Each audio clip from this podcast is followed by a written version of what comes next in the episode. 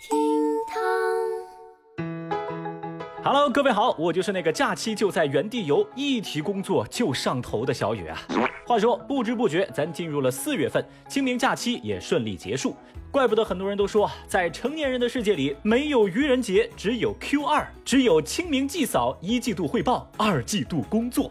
哎，不容易啊！这个假期，手机边的各位，你还玩得开心吗？节目下方评论区来说说喽。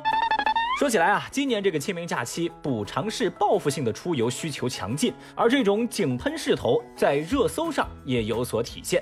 最近这段时间的热搜全部都跟出行有关的。微博一百零七万人关注，龙门石窟游客爆棚，寸步难行。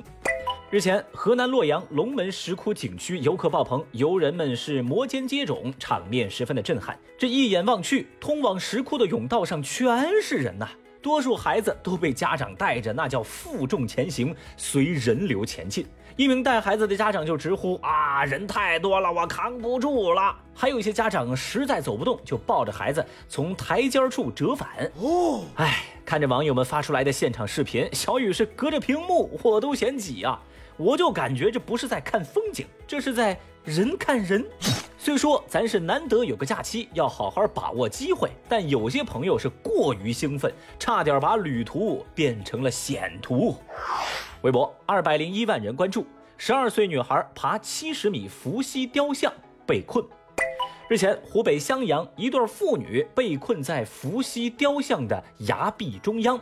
消防员现场勘查发现，伏羲雕像高达七十多米，父女俩位于伏羲雕像高度五十米左右的地方。这个崖壁陡峭光滑，两人已经体力不支，蜷缩在原地等待救援。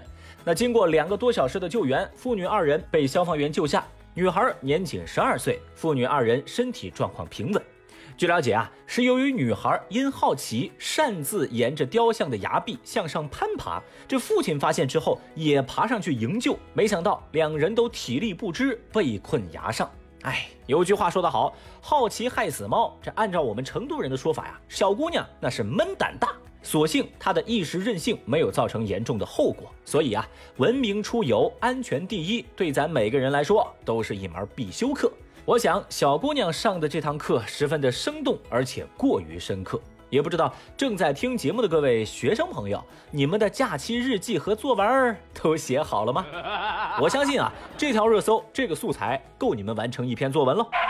说起来呀、难忘的假期这种作文题目，这么多年过去，咱也写过不少了。要真的论起来，关于旅行的难忘记忆，我想一般都是旅途中那些尴尬到可以用脚趾抠出三室一厅的糗事儿。你比如说接下来的这位女孩，微博二百一十一万人关注，女子上花果山被猴子掏兜。日前，江苏连云港一名女孩在花果山游玩时，先是被猴子抢走了自己的粉饼，没想到继续上山的途中，又遇到另一只猴子冲上来就掏女孩的衣服口袋。这女孩吓得是一点都不敢动。这猴子呀，就从女孩衣服兜里翻出来了几只口罩和纸巾，扔在了地上。女孩就连忙说道：“没有了，哥，这兜里是啥也没有了。”这翻兜的猴子似乎是听懂了女孩的话，悻悻然离开了。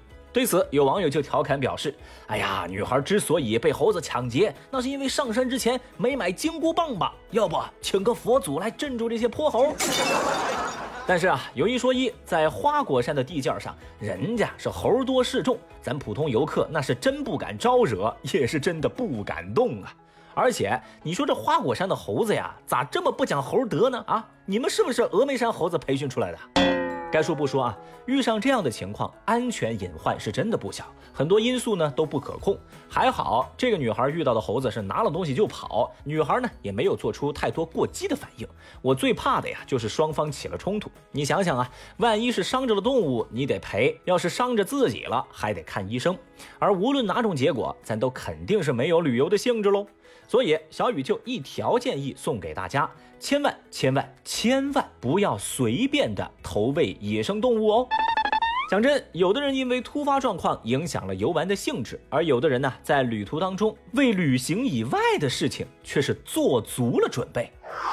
微博二百一十七万人关注，爬长城遇催单现场加班发货。日前，在北京八达岭长城，一名男子在烽火台前用电脑为催单客户发货，与众多前来观赏长城落日的人群呢格格不入。谁能想到，大哥爬个长城，爬到一半还得加个班呢？据了解啊，这名来自江苏昆山的游客是从事服装面料行业。他说啊，当时有个客户催单，急着要货，他就临时蹲下来，打开随身携带的电脑，安排发货。这位游客还说了，虽然呢我是出来玩，但是工作归工作，不然回去的话没有办法给客户交代啦。一个字绝。那这位大哥的操作啊，让部分网友着实没想到，你出门旅游还随身背个电脑，那还真是旅游工作两不误啊。同时呢，也有人留言表示，嗨呀，就知道背电脑出去玩的不止我一个呀，加油，打工人！你能想象我的那种开心吗？虽说小雨不提倡加班哈，但是这位游客这么认真负责，那确实活该你发财喽。毕竟老话说得好，不到长城非好汉，有钱不赚是傻蛋。喂，你怎么看出这招来的？说起来啊，咱打工人为了工作，那确实是哪儿都能加班。除了这个在长城上加班的，小雨我呢还见过那些在公交车站的垃圾桶上写方案的，在 KTV 里改图纸的，在相亲的时候做报表的。我相信最有名的莫过于在婚礼上写代码的哦。所以你看呢，世人慌慌张张，不过图碎银几两，但偏偏这碎银几两能解世间惆怅，此言诚不我欺。那么在全新的工作日，让我们在这个内卷到疯狂的当下，一块努力，共同奋斗。而刚刚我们说到这些场景啊，听起来已经很辛苦了，对吧？但事实上，可能还有更多的人比咱还不容易啊。微博二百七十四万人关注，一千三百斤蔬菜卖十五块。前段时间，在河北邯郸，一对农民夫妻辛苦忙活了几小时，用三轮车运着一千三百斤的菠菜去卖，结果呢，只卖了十五块。这个菜贩子中间商啊，拍摄了双方交易的全过程。那他给这对夫妻的理由就是：你们这个菠菜的质量一般，如果我不给你们收下来，你们也只能扔掉这些菜啊，也只能烂在地里。十五块钱。就给你们收了，会吧？这段视频在网上一经曝光啊，就遭遇一片骂声，大家纷纷指责中间商赚差价不要脸。哼，因为很多网友的第一直觉就是菜贩子、中间商在从中作梗，压低售价谋取暴利。但其实啊，你仔细一看就会发现另一种神奇的现象：种菜的说不挣钱，卖菜的喊不挣钱，运菜的也表示我也不挣钱啊。反观消费者却说菜价真的不便宜。那钱到底去哪儿了呢？有学者就表示，由于农产品供应无法有效对接市场的需求，就可能会陷入米贱伤农、米贵伤民的怪圈。有学者也提出，要通过疏通信息和销售渠道来疏解农民卖菜难的难题。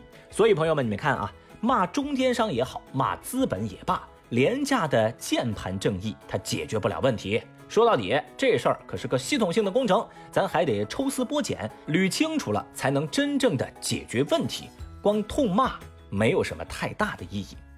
很神奇啊，一千三百斤的菠菜换不来一杯奶茶，这不是个玩笑。而一双鞋能卖到上万，这也是一个正在发生的事实。微博三百九十四万人关注，国产鞋遭鞋贩子炒作，身价暴涨。最近，在网络交易平台上，多款国产球鞋的价格暴涨，引发网友热议。参考售价一千四百九十九元一双的李宁，竟然能被炒到四万八千八百八十九元。有业内人士透露啊，有很多人把折扣的鞋款搬运到价高的平台，圈内称“球鞋搬砖”，说白了就是炒鞋。那律师表示啊，炒鞋就像是击鼓传花，风险极大。炒鞋商相互串通，操纵市场价格，违反价格法这样的法律。另外，专家也强调，鞋是用来穿的，不是用来炒的，提示大家理性看待，不要跟风。很多人也呼吁监管部门可以加强监控，该介入时可以介入。对此，官媒也发声表示，消费爱国心来炒鞋，这样的邪气必须狠煞。我不知道正在听节目的各位有没有注意到炒鞋这事儿。据我了解啊，这件事情很多年前就已经开始了。反正我是难以理解，就感觉啥都能炒。我就想问问这些投机客啊，既然万物皆可炒，不如咱也炒炒芯片呗？答应小雨啊，带上我，咱一块儿炒国产芯片怎么样？哦，让我们炒出科技含量，炒出富强的未来。你在教我做事啊？哦，对了，我要做个反杠提示。哎，不会吧，不会吧，不会有人听不出来，我这是在反讽吧？Oh no！好了，最后想问问大家，您会不会高价购买球鞋呢？来，节目下方评论区一块儿来说说喽。好啦，以上就是今日份厅堂微博报。解锁更多互动姿势，欢迎您来到喜马拉雅 APP，找到微博报的最新节目留言。同样的，我也在新浪微博等待您的关注。拜拜。